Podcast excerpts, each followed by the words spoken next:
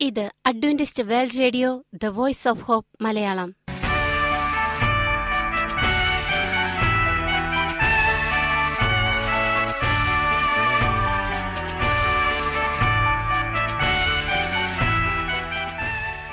നിലയ്ക്കാത്ത ദൈവസ്നേഹത്തിന്റെ ശബ്ദപ്രപഞ്ചത്തിലേക്ക് ഞങ്ങളുടെ എല്ലാ പ്രിയപ്പെട്ട ശ്രോതാക്കൾക്കും സ്വാഗതം. ഞാൻ ഷാനി ബിനോയ്. ഇന്നത്തെ പ്രധാന പരിപാടികൾ കാവ്യശബ്ദം. ക്രിസ്തീയ ഭക്തിഗാനങ്ങളുടെയും കവിതകളുടെയും പ്രത്യേക ആസ്വാദന പരിപാടി വചനപ്രത്യാശ തിരുവചന സന്ദേശം. പശ ബിനോയ് ജേക്കബ് തിരുവചനത്തിൽ നിന്നും സംസാരിക്കുന്നു. ഇന്നത്തെ പരിപാടി ഒരു മനോഹരമായ ഗാനം കേട്ടുകൊണ്ട് ആരംഭിക്കാം.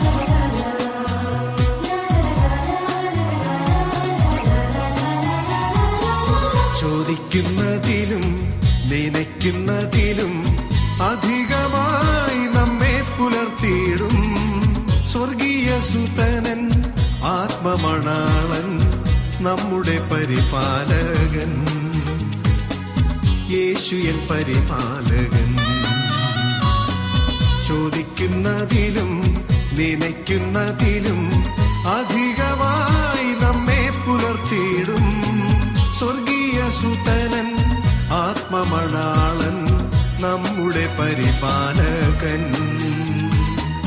യേശുയൻ പരിപാലകൻ.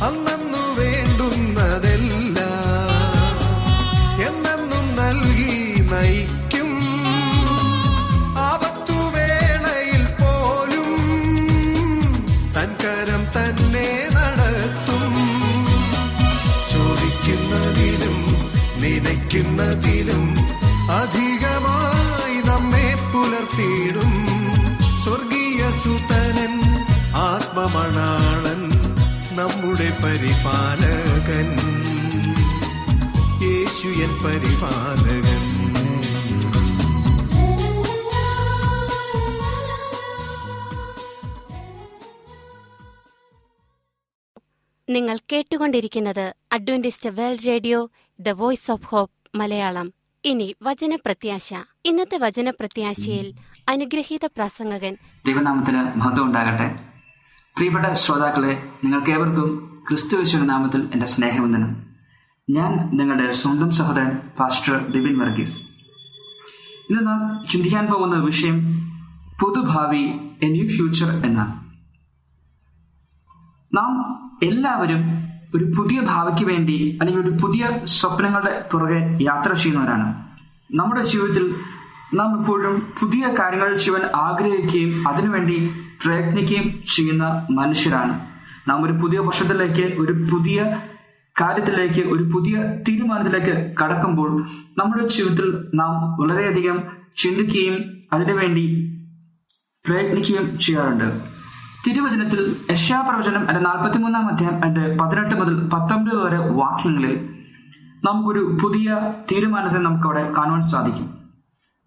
തിരുവചനം ഇപ്രകാരം പറയുന്നു മുമ്പുള്ളവയെ നിങ്ങൾ ഓർക്കേണ്ട പണ്ടുള്ളവയെ നിരൂപിക്കുകയും വേണ്ട. ഇതാ ഞാൻ പുതിയതൊന്ന് ചെയ്യുന്നു അത് ഇപ്പോൾ ഉത്ഭവിക്കും. നിങ്ങളത് അറിയുന്നില്ലയോ? അതേ ഞാൻ മരുഭൂമിയിൽ ഒരു വഴിയും നിർജന പ്രതിഷ്ഠ നദികളും ഉണ്ടാക്കും. നിർജന പ്രദേശത്ത് നദികളെ ഉത്ഭവിക്കാൻ മരുഭൂമിയുടെ നടുവിൽ വഴികളെ നയിക്കുവാൻ സാധിക്കുന്ന ഒരു ദൈവത്തിലാണ് നാം ആശ്രയിക്കുന്നത്. നമ്മുടെ ഇന്നലകൾ കൊഴിഞ്ഞുപോയ ഇലകൾ പോലെ ഉള്ള ദിവസങ്ങളാണ്.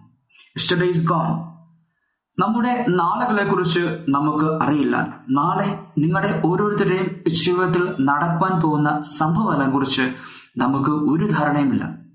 നമ്മുടെ നാളുകളെ കുറിച്ച് നമുക്ക് ഉറപ്പില്ല.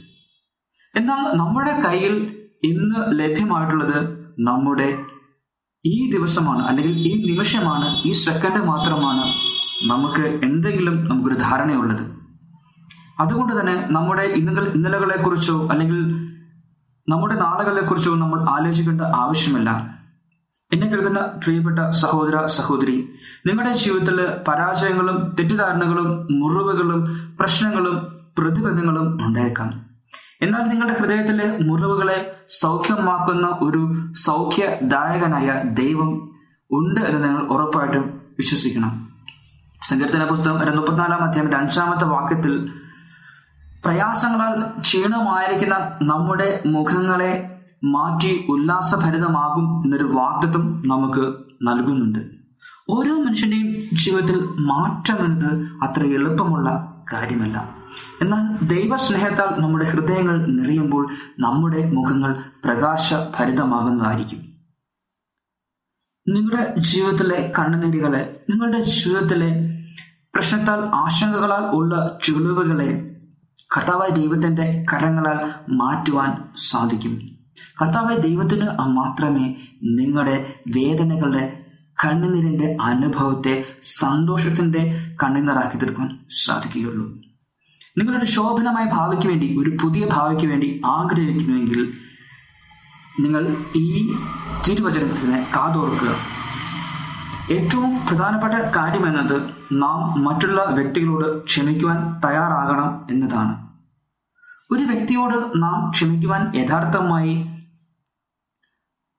ആഗ്രഹിക്കുന്നു എങ്കിൽ നാം ഒരു തടവറയിലായിരിക്കുന്ന ഒരു വ്യക്തിയെ പറഞ്ഞു വിടുകയാണ്. ആ തടവറയിലായിരിക്കുന്ന വ്യക്തി മറ്റാരുമല്ല നാം തന്നെയാണ് ആ വ്യക്തി. കർത്താവായ യേശു വസ്തു മത്താട് സുശേഷം എന്റെ ആറാം അധ്യായം എന്റെ പന്ത്രണ്ടാമത്തെ വാക്യത്തിൽ സ്വർഗസ്ഥനായ പിതാവിനോടുള്ള പ്രാർത്ഥനയിൽ ക്ഷമയുടെ ഒരു വലിയ മാതൃക കാണിച്ചു തരുന്നുണ്ട്. നാം നമ്മുടെ കടങ്ങൾ പിതാവായ ദൈവം നമ്മളോട് ക്ഷമിക്കണമെങ്കിൽ നാം മറ്റുള്ളവരോട് അവരുടെ കടങ്ങളോടും ക്ഷമിക്കപ്പെടണം. അതായത് നാം ഒരു വ്യക്തിയോട് എപ്രകാരം ക്ഷമിക്കുന്നു എന്നതിനെ ആശ്രയിച്ചിരിക്കും പിതാവായ ദൈവം നമ്മുടെ പാപങ്ങളെ ക്ഷമിക്കുക എന്നുള്ളത്. ലൂക്കോസിന് സുശേഷം ഇരുപത്തിമൂന്നാം അധ്യയം മുപ്പത്തിനാലാം വാക്യത്തിൽ കർത്താവായ യേശു ക്രിസ്തു കാൽവറി ക്രൂശിൽ കടന്നുകൊണ്ട് തന്നെ തന്നെ ക്രൂശിക്കുന്നവരോട് പോലും ക്ഷമിക്കുന്നതായിട്ട് നമുക്കിവിടെ കാണുവാൻ സാധിക്കും. കർത്താവായ യേശു ക്രിസ്തു ഒരു മനുഷ്യനോട് അല്ലെങ്കിൽ ഒരു വ്യക്തിയോട് ക്ഷമിക്കുന്നതിന്റെ ഏറ്റവും വലിയ ഒരു മാതൃക ആ ക്രൂശിൽ നമ്മോട് കാണിച്ചു തരികയാണ്. എന്നാൽ നാം നമ്മുടെ ജീവിതത്തിലേക്ക് നമ്മൾ നോക്കുമ്പോൾ ഒരു വ്യക്തിയോട് ക്ഷമിക്കുക എന്ന് പറയുന്നത് വളരെ കഠിനമായ ഒരു തീരുമാനമായിരിക്കാം. ചിലപ്പോൾ നമ്മുടെ പ്രാർത്ഥനകൾ തടസ്സമായിരിക്കുന്നത് നാം മറ്റൊരു വ്യക്തിയോട് ക്ഷമ പറയാത്തതായിരിക്കും. നാം ഒരു വ്യക്തിയോട് ക്ഷമിക്കാതിരിക്കുമ്പോൾ നാം മറ്റ് വ്യക്തികളോട് അല്ലെങ്കിൽ നമ്മുടെ ശത്രുതയിലായിരിക്കുന്ന വ്യക്തിയോട് വിദ്വേഷം പുലർത്തുന്നു എന്ന് നമ്മൾ കരുതണം. എന്നാൽ വിദ്വേഷം പുലർത്തുക എന്നതിനുള്ള ഉദാഹരണം എന്ന് പറയുന്നത് ഒരു വ്യക്തി വിഷം കഴിച്ചുകൊണ്ട് തന്നെ തന്നെ മരിക്കാൻ അനുവദിക്കുന്നതിന് തുല്യമാണ്. ഇപ്പോൾ നിങ്ങൾ ചിന്തിക്കുന്നുണ്ടാവോ നിങ്ങളെ മറ്റു പല വ്യക്തികൾ ചതിച്ചിട്ടുണ്ട് അല്ലെങ്കിൽ നമ്മളെ കബളിപ്പിച്ചിട്ടുണ്ടാകാം. പക്ഷേ അവരോട് എങ്ങനെ ക്ഷമിക്കാൻ സാധിക്കും? എന്നാൽ നിങ്ങൾ ഓർക്കേണ്ട കാര്യം എന്നത് അവരോട് ക്ഷമിക്കാതെ നാം ജീവിത അവസാനം വരെ കഴിയുകയാണെങ്കിൽ നാം നമ്മെ തന്നെ സ്വയം ചതുക്കുകയാണ് അല്ലെങ്കിൽ നാം നമ്മെ തന്നെ വിഷം കഴിച്ച് കഴിച്ച് മരിക്കാൻ അനുവദിക്കുന്നതിന് തുല്യമാണ്.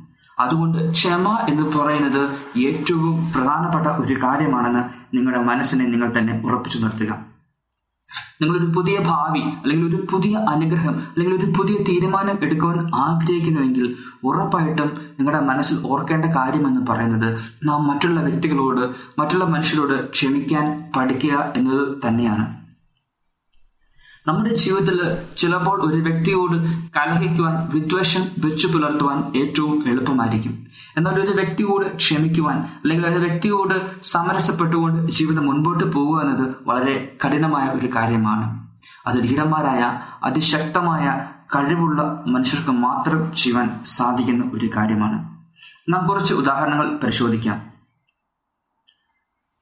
ഇസ്രായേൽ ജനത ഈജിപ്തിൽ നിന്നുള്ള കനാനിലേക്കുള്ള യാത്രയിൽ അവർ പലപ്പോഴും മോശയോടും ദൈവത്തോടും കലഹിക്കുകയും പിണങ്ങുകയും ഒക്കെയും ചെയ്തിട്ടുണ്ട്. എന്നാൽ ഓരോ തവണയും കർത്താവായ ദൈവം അവരെ വീണ്ടും ശിക്ഷിക്കുകയും ചേർത്ത് പിടിക്കുകയും ചെയ്യുന്നുണ്ട്. കലഹം അല്ലെങ്കിൽ വിദ്വേഷം എന്നുള്ളത് ആ വലിയ ജനസമൂഹത്തിന്റെ ഒരു സവിശേഷത തന്നെ ആയിരുന്നു നമുക്ക് കാണാൻ സാധിക്കും. സാധാരണ ഈജിപ്തിൽ നിന്ന് ഇസ്രായേലിലുള്ള യാത്ര ഏകദേശം പതിനൊന്ന് ദിവസം മാത്രം ദൈർഘ്യമുള്ളതാണ്. എന്നാൽ അവരുടെ യാത്ര ഏകദേശം നാൽപ്പത് വർഷത്തോളം തുടർന്നു എന്ന് നമുക്ക് തിരുവറ്റിൽ നിന്ന് കാണുവാൻ തക്കവണ്ണം സാധിക്കും. എന്നെ കേൾക്കുന്ന പ്രിയപ്പെട്ട ശ്രോതാക്കളെ നമ്മളും ആത്മീക ഇസ്രായേലിനെ പോലെയുള്ള ഒരു യാത്രയിലാണ്. നമ്മുടെ കഴിഞ്ഞ കാലങ്ങളെ നാം മറന്നുകൊണ്ട് ഈ ലോകത്തിലെ സ്വപ്നങ്ങളെയും ചെങ്കലകളെയും ഒക്കെയും നാം മറന്നുകൊണ്ട് നാം സ്വർഗീയ കനാലിലേക്കുള്ള യാത്രയാണ്. നാം ചിന്തിക്കേണ്ട വിഷയം എന്ന് പറയുന്നത് യശ്യാപ്രവചനം നാൽപ്പത്തി മൂന്നാമതെയും അതിന്റെ പതിനെട്ട് പത്തൊൻപത് വാക്യങ്ങളാണ്. എല്ലാ ദിവസവും നാം കർത്താവായ ദൈവത്തോട് ഒരു പുതിയ കാര്യം നമ്മുടെ ജീവിതത്തിൽ സംഭവിക്കാൻ നാം പ്രാർത്ഥിക്കുക അങ്ങനെ നാം പ്രാർത്ഥിക്കുകയാണെങ്കിൽ കർത്താവായ ദൈവം അത് ഹാഗാരുടെ ജീവിതത്തിൽ നൽകിയിട്ടുണ്ട്. അതുപോലെ ഇസ്രായേൽ മക്കളുടെ ജീവിതത്തിലും ദൈവം ഒരു പുതിയ അനുഭവം നൽകിയിട്ടുണ്ട്. ഹാഗാർ മരുഭൂമിയിലായിരുന്നപ്പോൾ അവളുടെ പ്രാർത്ഥന കേട്ട ഒരു ദൈവത്തെയാണ് നാം പ്രാർത്ഥിക്കുകയും ആരാധിക്കുകയും ചെയ്യുന്നത് ഓർക്കുക. നാം സ്വർഗീയ ഖനാനിലേക്കുള്ള ഇസ്രായേൽ മക്കളെ പോലെയുള്ള ഒരു വലിയ യാത്രയിലാണ്. നാം ഈ ലോകത്തിന്റെ കൂട്ടുകെട്ടുകളെയും ചിന്തകളെയും സമ്പത്തെയും ഒക്കെയും വിട്ട് മുൻപോട്ട് പോകുകയാണെങ്കിൽ നമുക്കും നമ്മുടെ പഴയ കാലത്തെക്കുറിച്ച് മറന്നുകൊണ്ട് മുൻപോട്ടുള്ള യാത്രയിൽ വിജയിക്കാൻ തക്കവണ്ണം സാധിക്കും. സംഖ്യാപുസ്തകം എന്റെ പതിമൂന്ന് മുതൽ പതിനാല് വരെയുള്ള അധ്യായങ്ങളിൽ മോശ എങ്ങനെയാണ് കനാൻ ദേശം ഉറ്റുനോക്കുവാൻ വ്യക്തികളെ അയച്ചതെന്നും അവരുടെ പ്രതികരണം എന്ത് എന്ന് നമുക്ക് മനസ്സിലാക്കാൻ തക്കവണ്ണം സാധിക്കും. അതിൽ പത്ത് പേരുടെ മറുപടി ഏകദേശം തുല്യമായിരുന്നു. എന്നാൽ രണ്ട് വ്യക്തികൾ കാലേബും യോശുവയും മാത്രം ദൈവത്തോട് ചേർന്ന് നിന്നുകൊണ്ട് ഒരു വ്യത്യസ്തമായ തീരുമാനം പറയുന്നതായിട്ട് നമുക്ക് കാണുവാൻ സാധിക്കും. പ്രിയപ്പെട്ട ദൈവമക്കളെ നമ്മൾ ആ രണ്ട് വ്യക്തികളെ പോലെ യഹോവയെ ദൈവത്തിൽ ആശ്രയിച്ചുകൊണ്ട് വിശ്വസ്തത പുലർത്തുകയാണെങ്കിൽ നമ്മുടെ യാത്രയിലും ദൈവം നമ്മളെ കരുതാൻ കഴിയുന്ന ഒരു ദൈവത്തെയാണ് നാം ആശ്രയിക്കുന്നത്. കർത്താവായ ദൈവം ഇസ്രായേൽ മക്കളെ കനാലിലേക്കുള്ള യാത്രയിൽ വിളിച്ചപ്പോൾ അതിന്റെ ആരംഭവും അതിന്റെ അവസാനവും വളരെ വ്യക്തമായിട്ട് അവർക്ക് പറഞ്ഞു കൊടുത്തു. എന്നാൽ അതിന് ഇടയ്ക്ക് സംഭവിക്കുന്ന വലിയ കാര്യങ്ങൾ ചെങ്കടൽ സമമാവുന്ന പ്രശ്നങ്ങൾ എരിഹോ മതിൽ പോലെയുള്ള കെട്ടുകൾ അതിശക്തമായ രാജാക്കന്മാരുമായി യുദ്ധസംഭവങ്ങൾ ഇതൊന്നും കർത്താവ് ദൈവം അവരോട് വെളിപ്പെടുത്തിയില്ല. കാരണം ഈ സംഭവങ്ങളെ കുറിച്ച് അവർക്ക് മുന്നറിവ് ഉണ്ടായിരുന്നുവെങ്കിൽ അവർ ഒരിക്കൽ പോലും ഈജിപ്തിന് പുറത്തേക്ക് കാൽ വെക്കുവാൻ തുനിയുമായിരുന്നില്ല. അവർ ഒരിക്കലും മോശയെ അനുസരിക്കുമായിരുന്നില്ല.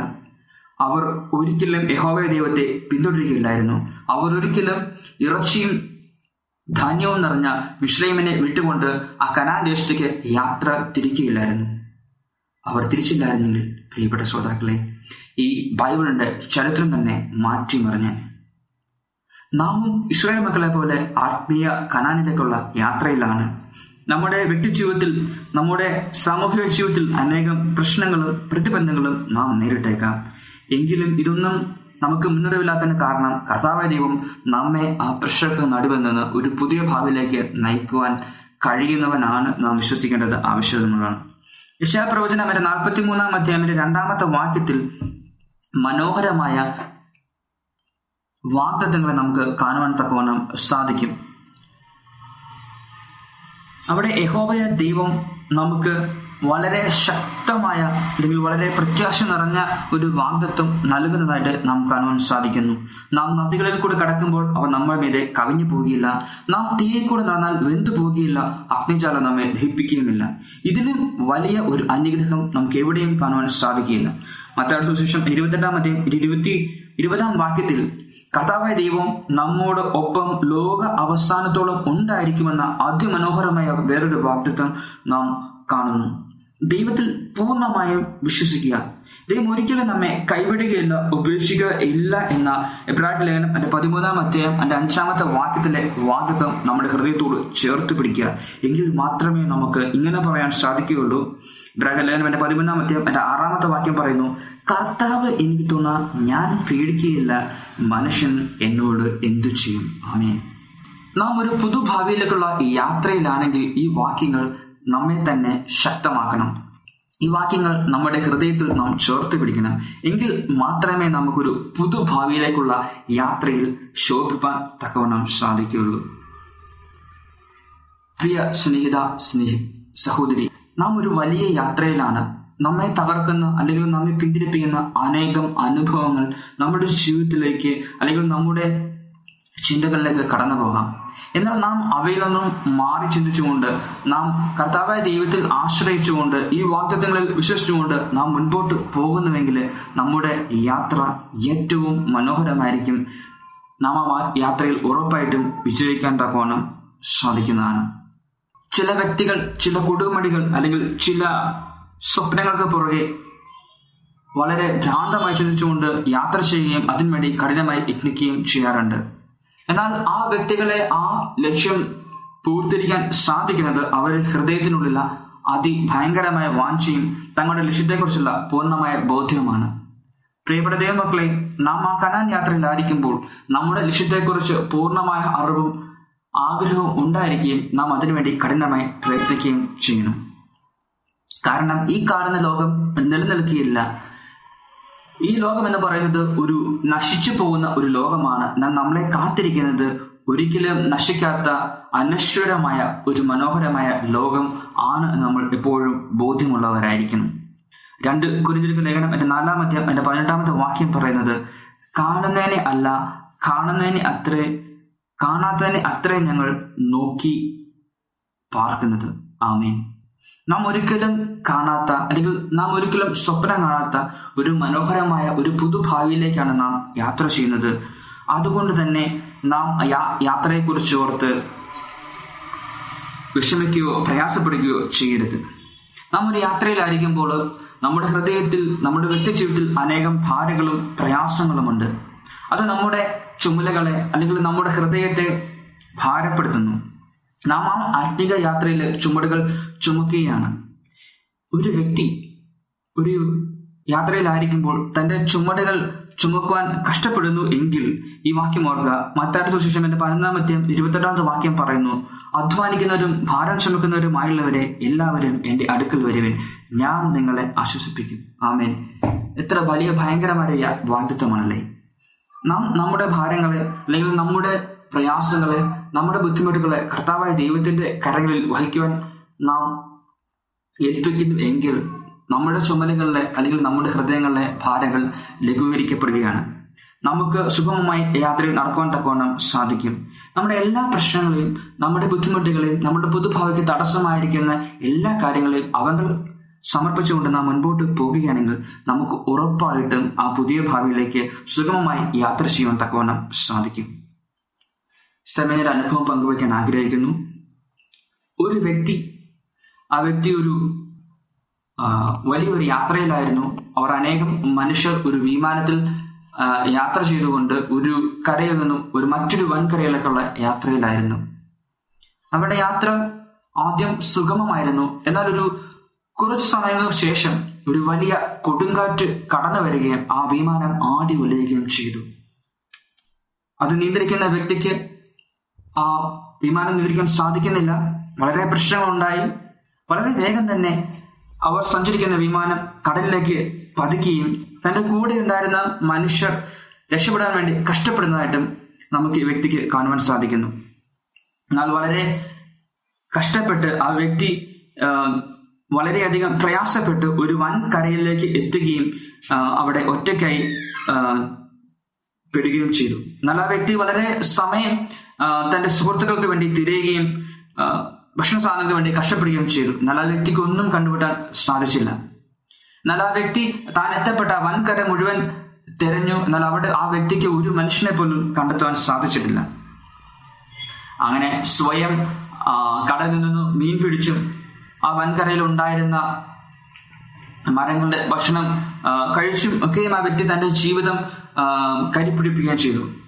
താൻ പല വഴികളിലൂടെ ആ ആ കരയിൽ നിന്ന് രക്ഷപ്പെടുവാൻ അല്ലെങ്കിൽ ആ കടലിലൂടെ യാത്ര ചെയ്ത് തന്റെ നാട്ടിലെത്തിച്ചിരുവാൻ ശ്രമിച്ചു. എന്നാൽ പലപ്പോഴും ആ വ്യക്തിക്ക് തന്റെ ഉദ്യമം നടത്തുവാൻ സാധിച്ചില്ല. എന്നാൽ ഒരു ദിവസം ഒരു വലിയ കപ്പൽ അകലയിലൂടെ കടന്നു പോകുന്നതായിട്ട് ആ വ്യക്തിക്ക് കാണുവാൻ സാധിച്ചു. ഈ സമയം ആ വ്യക്തി കൈ ഉയർത്തി തന്നെ രക്ഷപ്പെടുത്തുവെന്ന് അലറി വിളിച്ചു. എന്നാൽ ആ വ്യക്തിക്ക് രക്ഷപ്പെടാൻ സാധിച്ചില്ല. അവസാനം രക്ഷപ്പെടുവാനുള്ള ഒരു വലിയ ശ്രമം എന്ന നിലയിലേക്ക് താൻ താമസിക്കുന്ന ആ കുടിലിന് തീയിട്ടുകൊണ്ട് ആ വ്യക്തി രക്ഷപ്പെടുവാനായിട്ട് ശ്രമിച്ചു. എന്നാൽ പ്രിയപ്പെട്ട ദൈവമക്കളിൽ ആ സമയം സമീപത്തോട് കടന്നുപോയ ഒരു കപ്പൽ ഈ വലിയ തീജ്വാല കാണുകയും ആ വ്യക്തിയെ രക്ഷിക്കാനായിട്ട് കടന്നു വരികയും ചെയ്തു. അങ്ങനെ ഏകദേശം നാൽപ്പത് വർഷങ്ങൾക്ക് ശേഷം ആ വ്യക്തി തന്റെ സ്വന്തം നാട് സന്ദർശിക്കാനായി കടന്നു വരികയാണ് പ്രിയപ്പെട്ട ദൈവമക്കളെ നാം ഒരു പുതിയ ഭാവിക്ക് വേണ്ടി ശ്രമിക്കുമ്പോൾ നമ്മുടെ ജീവിതത്തിൽ നാം കളയാത്തതായി അല്ലെങ്കിൽ നാം ഉപേക്ഷിക്കാതായ അനേകം കാര്യങ്ങളുണ്ടാകും. നാം നമ്മുടെ ഹൃദയത്തിലേക്ക് നമ്മൾ നോക്കിക്കൊണ്ട് നാം നഷ്ടപ്പെടുത്തുവാൻ ആഗ്രഹിക്കാത്തതായ ആ കാര്യങ്ങളെ നാം ഉപേക്ഷിക്കുകയാണെങ്കിൽ നമുക്കും ആ പുതിയ ഭാവിയിലേക്കുള്ള യാത്രയിൽ വളരെ വേഗം സുഗമമായി തീരാൻ തക്കുവാനും സാധിക്കും. നാം നമ്മുടെ ഭാരങ്ങളെ നമ്മുടെ പ്രശ്നങ്ങളെ നമ്മുടെ ബുദ്ധിമുട്ടുകളെ കർത്താവിന് ചുമക്കുവാൻ ഏൽപ്പിക്കുകയാണെങ്കിൽ നമുക്ക് വളരെ സന്തോഷത്തോടെ യാത്ര പൂർത്തിയാക്കാൻ തക്കവണ്ണം സാധിക്കും. നാം ഇപ്പോൾ ചിന്തിക്കേണ്ട യാ കാര്യം എന്നത് ഒരു ക്രിസ്തീയ യാത്ര എന്ന് പറയുന്നത് ഒട്ടും സുഖകരമല്ല. പക്ഷേ അവസാനം നമുക്ക് ലഭിക്കാൻ പോകുന്നത് വില മതിക്കാനാവാത്ത ഒരു അനുഭവം ആണ് നമുക്ക് കാണുവാൻ സാധിക്കും. നാം എപ്പോഴും ചിന്തിക്കേണ്ടത് കർത്താവായ ദൈവം നമുക്ക് തിളങ്ങുന്ന വളരെ മനോഹരമായിരിക്കുന്ന ഒരു പ്രത്യാശ നിറഞ്ഞ ഒരു ഭാവി നമുക്കായി കരുതിയിട്ടുണ്ട്. യഹോവയുടെ പദ്ധതികൾ മനുഷ്യ ബുദ്ധിക്ക് ചിന്തിക്കാൻ കഴിയാത്തതാണെന്ന് നാം എപ്പോഴും ഓർക്കണം. എരമ്യ പ്രവചന്റെ എരമ്യ പ്രവാചകന്റെ പുസ്തകം ഇരുപത്തൊമ്പതാം അധ്യായം പതിനൊന്നാമത്തെ വാക്യം പറയുന്നത് നിങ്ങൾ പ്രത്യാശിക്കുന്ന ശുഭഭാവി വരുവാൻ തക്കവണ്ണം ഞാൻ നിങ്ങളെക്കുറിച്ച് നിരൂപിക്കുന്ന നിരൂപണങ്ങൾ ഇന്നവ എന്ന് ഞാൻ അറിയുന്നു. അവ തിന്മയ്ക്കല്ല നന്മയ്ക്കത്രയുള്ള നിരൂപണങ്ങൾ എന്ന് യഹോവയുടെ അരുളപ്പാട്. നാം ഓരോരുത്തരും ചിന്തിക്കാറുണ്ട് നമ്മുടെ ജീവിതത്തിൽ ചില പ്രശ്നങ്ങൾ കടന്നു വരുമ്പോൾ എന്തുകൊണ്ട് ദൈവം എന്നെ ഈ പ്രതിസന്ധികളിലൂടെ ഈ കഷ്ടപ്പാടുകളിലൂടെ കടന്നു പോകാൻ ഇടയാക്കിയെന്ന്? എന്നാൽ നാം ചിന്തിക്കേണ്ടത് നമ്മുടെ ചെറിയ മനുഷ്യ ബുദ്ധിയെ കറിഞ്ഞ് അതിൽ ഭയങ്കരമായിരിക്കുന്ന ചിന്തകളും പദ്ധതികളുമായിരിക്കും കർത്താവായ ദൈവത്തിന് നമ്മളിൽ ഓരോരുത്തരോടും ഈ ഭൂമിയിൽ ചെയ്യുവാനുള്ളത്. അതുകൊണ്ട് നാം ദൈവിക കരങ്ങളിൽ ആശ്രയിക്കുക ആണെങ്കിൽ ആ പ്രശ്നങ്ങളിലൂടെ കടന്നു പോകാൻ ദൈവം ഉറപ്പായിട്ടും നമ്മളെ സഹായിക്കുന്നതാണ്. ഇബ്രാഹിം ലേഖനം എന്റെ പന്ത്രണ്ടാം അധ്യായം എട്ടാമത്തെ വാക്യത്തിൽ വിശ്വാസത്താൽ അബ്രഹാം തനിക്ക് അവകാശമായി കിട്ടുവാനെന്ന ദേശത്തേക്ക് യാത്രയാകാൻ വിളിക്കപ്പെട്ടാറെ. അനുസരിച്ച് എവിടേക്ക് പോകുന്നു എന്നറിയാതെ പുറപ്പെട്ടു നമുക്ക് കാണുവാൻ തക്കവണ്ണം സാധിക്കും.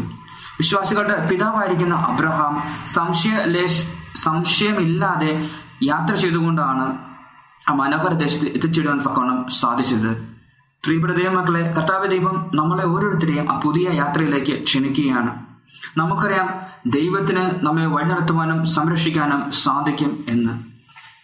പ്രോവബ്സ് മൂന്നാം അധ്യായന്റെ പന്ത്രണ്ടും പന്ത്രണ്ട് വാക്യങ്ങളിൽ മകനെ യഹോവയുടെ ശിക്ഷയെ നിരസിക്കരുത് അവന്റെ ശാസനങ്ങളിൽ മുഷിയരുത് എന്ന് നമ്മളെ ഓർപ്പിക്കുന്നു. നമ്മുടെ ജീവിതത്തിൽ രോഗങ്ങളും പ്രശ്നങ്ങളും പ്രതിബന്ധങ്ങളും കടന്നു വരുമ്പോൾ നമ്മുടെ വിശ്വാസം തണുത്തു പോകാതെ നാം യഹോവിൽ ആശ്രയിക്കുന്നുണ്ടെങ്കിൽ ഇപ്രകാരം പ്രാർത്ഥിക്കുക. ഞാൻ എന്റെ സകല ആകുലതകളും അങ്ങിൽ ഇട്ടുകൊള്ളുന്നു. എന്ന് പറഞ്ഞുകൊണ്ട് മുട്ടുകുത്തി തിരുസനത്തിൽ പ്രാർത്ഥിക്കുക. പ്രിയപ്പെട്ട ദേവമക്കളെ നാം അങ്ങനെ പ്രാർത്ഥിക്കുന്നുവെങ്കിൽ നമ്മുടെ ആകുലതകൾ കർത്താവായ യേശുക്രിസ്തുവിൽ നാം ഇട്ടുകൊള്ളുന്നു എങ്കിൽ നമ്മുടെ ഹൃദയഭാരങ്ങളെ ചുമക്കുകയും നമ്മുടെ യാത്രയിൽ നമ്മളെ കരുതുവാൻ തക്കവണ്ണം കർത്താവായ ദൈവം പ്രാപ്തനാണ്. എങ്കിൽ പിതാവ് ഇപ്രകാരം നമ്മുടെ ചെവികളിൽ മന്ത്രിക്കും. രണ്ടു ഗുരുതികളെ പന്ത്രണ്ട് ഒൻപത് പറയുന്നത് അവൻ എന്നോട് എന്റെ കൃപ നിനക്ക് മതി. എന്റെ ശക്തി ബലഹീനതയിൽ തികഞ്ഞു വരുന്നു എന്ന് പറഞ്ഞു. ആമേൻ. എന്നെ കേൾക്കുന്ന സഹോദര സഹോദരി നാം ഏവരും ബലഹീനരായിരിക്കുന്ന മനുഷ്യരാണ്. നമ്മുടെ ജീവിതത്തിലുള്ള പ്രശ്നങ്ങളെയും പ്രതിബന്ധങ്ങളെയും കടന്നു വരുമ്പോൾ നമ്മുടെ പുതിയ ഭാവിയെക്കുറിച്ച് ഓർത്ത് നാം ആശങ്കപ്പെടാറുണ്ട്. എങ്കിൽ എങ്കിലും നിങ്ങളുടെ ജീവിതത്തിലെ സകല ആകുലതകളെയും പ്രശ്നങ്ങളെയും ക്രിസ്തുവിൽ ഇടുവാൻ നിങ്ങൾ ആഗ്രഹിക്കുന്നു എങ്കിൽ നിങ്ങൾ തയ്യാറാകുന്നുവെങ്കിൽ നിങ്ങളുടെ പുതുഭാവി ഒട്ടും അകലെയല്ല. നിങ്ങളുടെ ജീവിതത്തിൽ ഒരു പുതിയ പ്രതീക്ഷ അല്ലെങ്കിൽ ഒരു പുതിയ ജീവിതം നൽകുവാൻ തക്കവണ്ണം കർത്താവായ ദൈവത്തിന് സാധ്യമാണെന്ന് നാം ഞാൻ വിശ്വസിക്കുന്നു. നാം മുൻപ് വായിച്ച കേട്ട വാക്യങ്ങൾ പോലെ യശയപ്രവനം എന്റെ നാൽപ്പത്തിമൂന്നാം അധ്യായം എന്റെ പതിനെട്ട് പത്തൊമ്പത് വരെ വാക്യങ്ങളിൽ മരുഭൂമിയിൽ വഴികൾ ഒരുക്കുവാൻ നിർജന പ്രദേശത്ത് നദികളെ ഒരുക്കുവാൻ സാധിക്കുന്ന ഒരു ദൈവത്തിലാണ് നാം ആശ്രയിക്കുന്നത്. അതുകൊണ്ട് നിങ്ങളുടെ ജീവിതത്തിൽ നിങ്ങൾ ഒരു പൊതുഭാവി ആഗ്രഹിക്കുന്നു എങ്കിൽ കർത്താവ് യേശു ക്രിസ്തു ആശ്രയിച്ചുകൊണ്ട് മുൻപോട്ട് കടന്നു വരിക. ഇന്ന് കർത്താവ് യേശു ക്രിസ്തു നിങ്ങളുടെ ഹൃദയങ്ങളെ സന്ദർശിക്കുകയും ഒരു പുതിയ തീരുമാനം ഉണ്ടാകുവാൻ ഇടയാക്കുകയും ചെയ്യും. നമുക്കൊരു നിമിഷം പ്രാർത്ഥിക്കാം. അടങ്ങളെ അതിവാത്സല്യമായി സ്നേഹിക്കുന്ന അടങ്ങളെ സ്വർഗീയ ദൈവമേ കർത്താവിനെ കേട്ട അങ്ങയുടെ മകൻ മകൾ തങ്ങളുടെ ജീവിതം അങ്ങൾ സമർപ്പിക്കാൻ ആഗ്രഹിക്കുന്നു പിതാവേ അടിയങ്ങളുടെ ജീവിതത്തിൽ രോഗങ്ങൾ പ്രയാസങ്ങൾ പ്രതിബന്ധങ്ങൾ ഉണ്ടല്ലോ പിതാവേ. എങ്കിലും അങ്ങെല്ലാം കാണുന്നതിനാൽ അടിയങ്ങളുടെ ദൈവം നന്ദി പറയുന്നു. നാഥാദേവി സ്തോത്രം. അടിയങ്ങളുടെ ഭാരങ്ങളും അടിയങ്ങളുടെ പ്രശ്നങ്ങളും അങ്ങയുടെ ചുമലിൽ താങ്ങുവാൻ കഴിയുന്നതെന്ന് ഞാൻ വിശ്വസിക്കുന്നു പിതാവെ. അടിയങ്ങളുടെ ഭാരങ്ങളെയും അടിയങ്ങളുടെ പ്രാർത്ഥനകളെയും അങ്ങയുടെ സന്നിധിയിലേക്ക് അടിയങ്ങൾ സമർപ്പിക്കുന്നു. കർത്താദേവം അടിയുടെ കൃപ തോന്നി അടിയങ്ങളുടെ ഭാരങ്ങളെയും അടിയങ്ങളുടെ ചുമടുകളെയും അങ്ങ് എടുക്കുമാറാകണം. കർത്താദേവ സ്വർഗീയ കനാലിൽ എത്തിച്ചേരുവോളം അടിയങ്ങളുടെ യാത്രയിൽ അങ്ങ് കൂടെ ഉണ്ടായിരിക്കണം പിതാവെ. എങ്കിൽ അടിയങ്ങൾക്ക് ദൈവമേ പുതിയ ഭാവി അല്ലെങ്കിൽ ആ പുതു പ്രതീക്ഷ ജീവിതത്തിൽ ദൈവമേ ലഭിക്കുമെന്ന് അടിയങ്ങൾ ഉറപ്പായിട്ടും വിശ്വസിക്കുന്നു. നാഥാദേവ സ്തോത്രം. കർത്താദൈവമേ വചനം കേട്ട അങ്ങയുടെ മകനെ മകളെ അങ്ങയുടെ കരങ്ങൾ സമർപ്പിച്ച് പ്രാർത്ഥിക്കുന്നു. എന്റെ പിതാവ് കരുതുമാറാകണം ഞങ്ങളുടെ പ്രാർത്ഥന കിട്ടിയ കൃപയ്ക്ക് ദൈവമേ സ്തോത്രം. ആമേ ഈ പരിപാടികളെക്കുറിച്ചുള്ള നിങ്ങളുടെ അഭിപ്രായങ്ങൾ നിർദ്ദേശങ്ങൾ അനുഭവ സാക്ഷ്യങ്ങൾ നിങ്ങളുടെ പ്രത്യേക പ്രാർത്ഥന ആവശ്യങ്ങൾ എന്നിവ ഞങ്ങൾക്ക് എഴുതുക. നിങ്ങൾക്ക് വേണ്ടി പ്രത്യേകം പ്രാർത്ഥിക്കുന്നതാണ്. ഞങ്ങളുടെ പുസ്തകങ്ങൾ സീഡികൾ ബൈബിൾ ആരോഗ്യ പാഠങ്ങൾ എന്നിവ തപാലിൽ നിങ്ങൾക്ക് ലഭിക്കുന്നതിനും ഞങ്ങൾക്ക് എഴുതുക. ഞങ്ങളുടെ വിലാസം Adventist World Radio Malayalam post box number പതിനേഴ് പൂനെ നാല് ഒന്ന് ഒന്ന് പൂജ്യം പൂജ്യം ഒന്ന് മഹാരാഷ്ട്ര ഇന്ത്യ. വിലാസം ഒരിക്കൽ കൂടി. Adventist World Radio Malayalam post box number പതിനേഴ് പൂനെ നാല് ഒന്ന് ഒന്ന് പൂജ്യം പൂജ്യം ഒന്ന് മഹാരാഷ്ട്ര ഇന്ത്യ. ഞങ്ങളുടെ ഇമെയിൽ ബിനോയ് ജേക്കബ് പൂജ്യം ഒന്ന് അറ്റ് ജിമെയിൽ ഡോട്ട് കോം ഈ പരിപാടികൾ ഓൺലൈനായി ശ്രവിക്കുന്നതിന് ഞങ്ങളുടെ വെബ്സൈറ്റായ W W W dot A W R dot O R G സന്ദർശിക്കുക. ഇന്നത്തെ പരിപാടികൾ ഇതുവരെ കേട്ടുകൊണ്ടിരുന്ന എല്ലാ പ്രിയപ്പെട്ട ശ്രോതാക്കൾക്കും നന്ദി. നാളെ ഇതേ സമയം ഇതേ മീറ്റർ ബാൻഡിൽ നമ്മൾ കണ്ടുമുട്ടുന്നതുവരെ ദൈവത്തിന്റെ അനവധിയായ അനുഗ്രഹങ്ങൾ നിങ്ങൾക്ക് കൂട്ടായിരിക്കട്ടെ. നമസ്കാരം.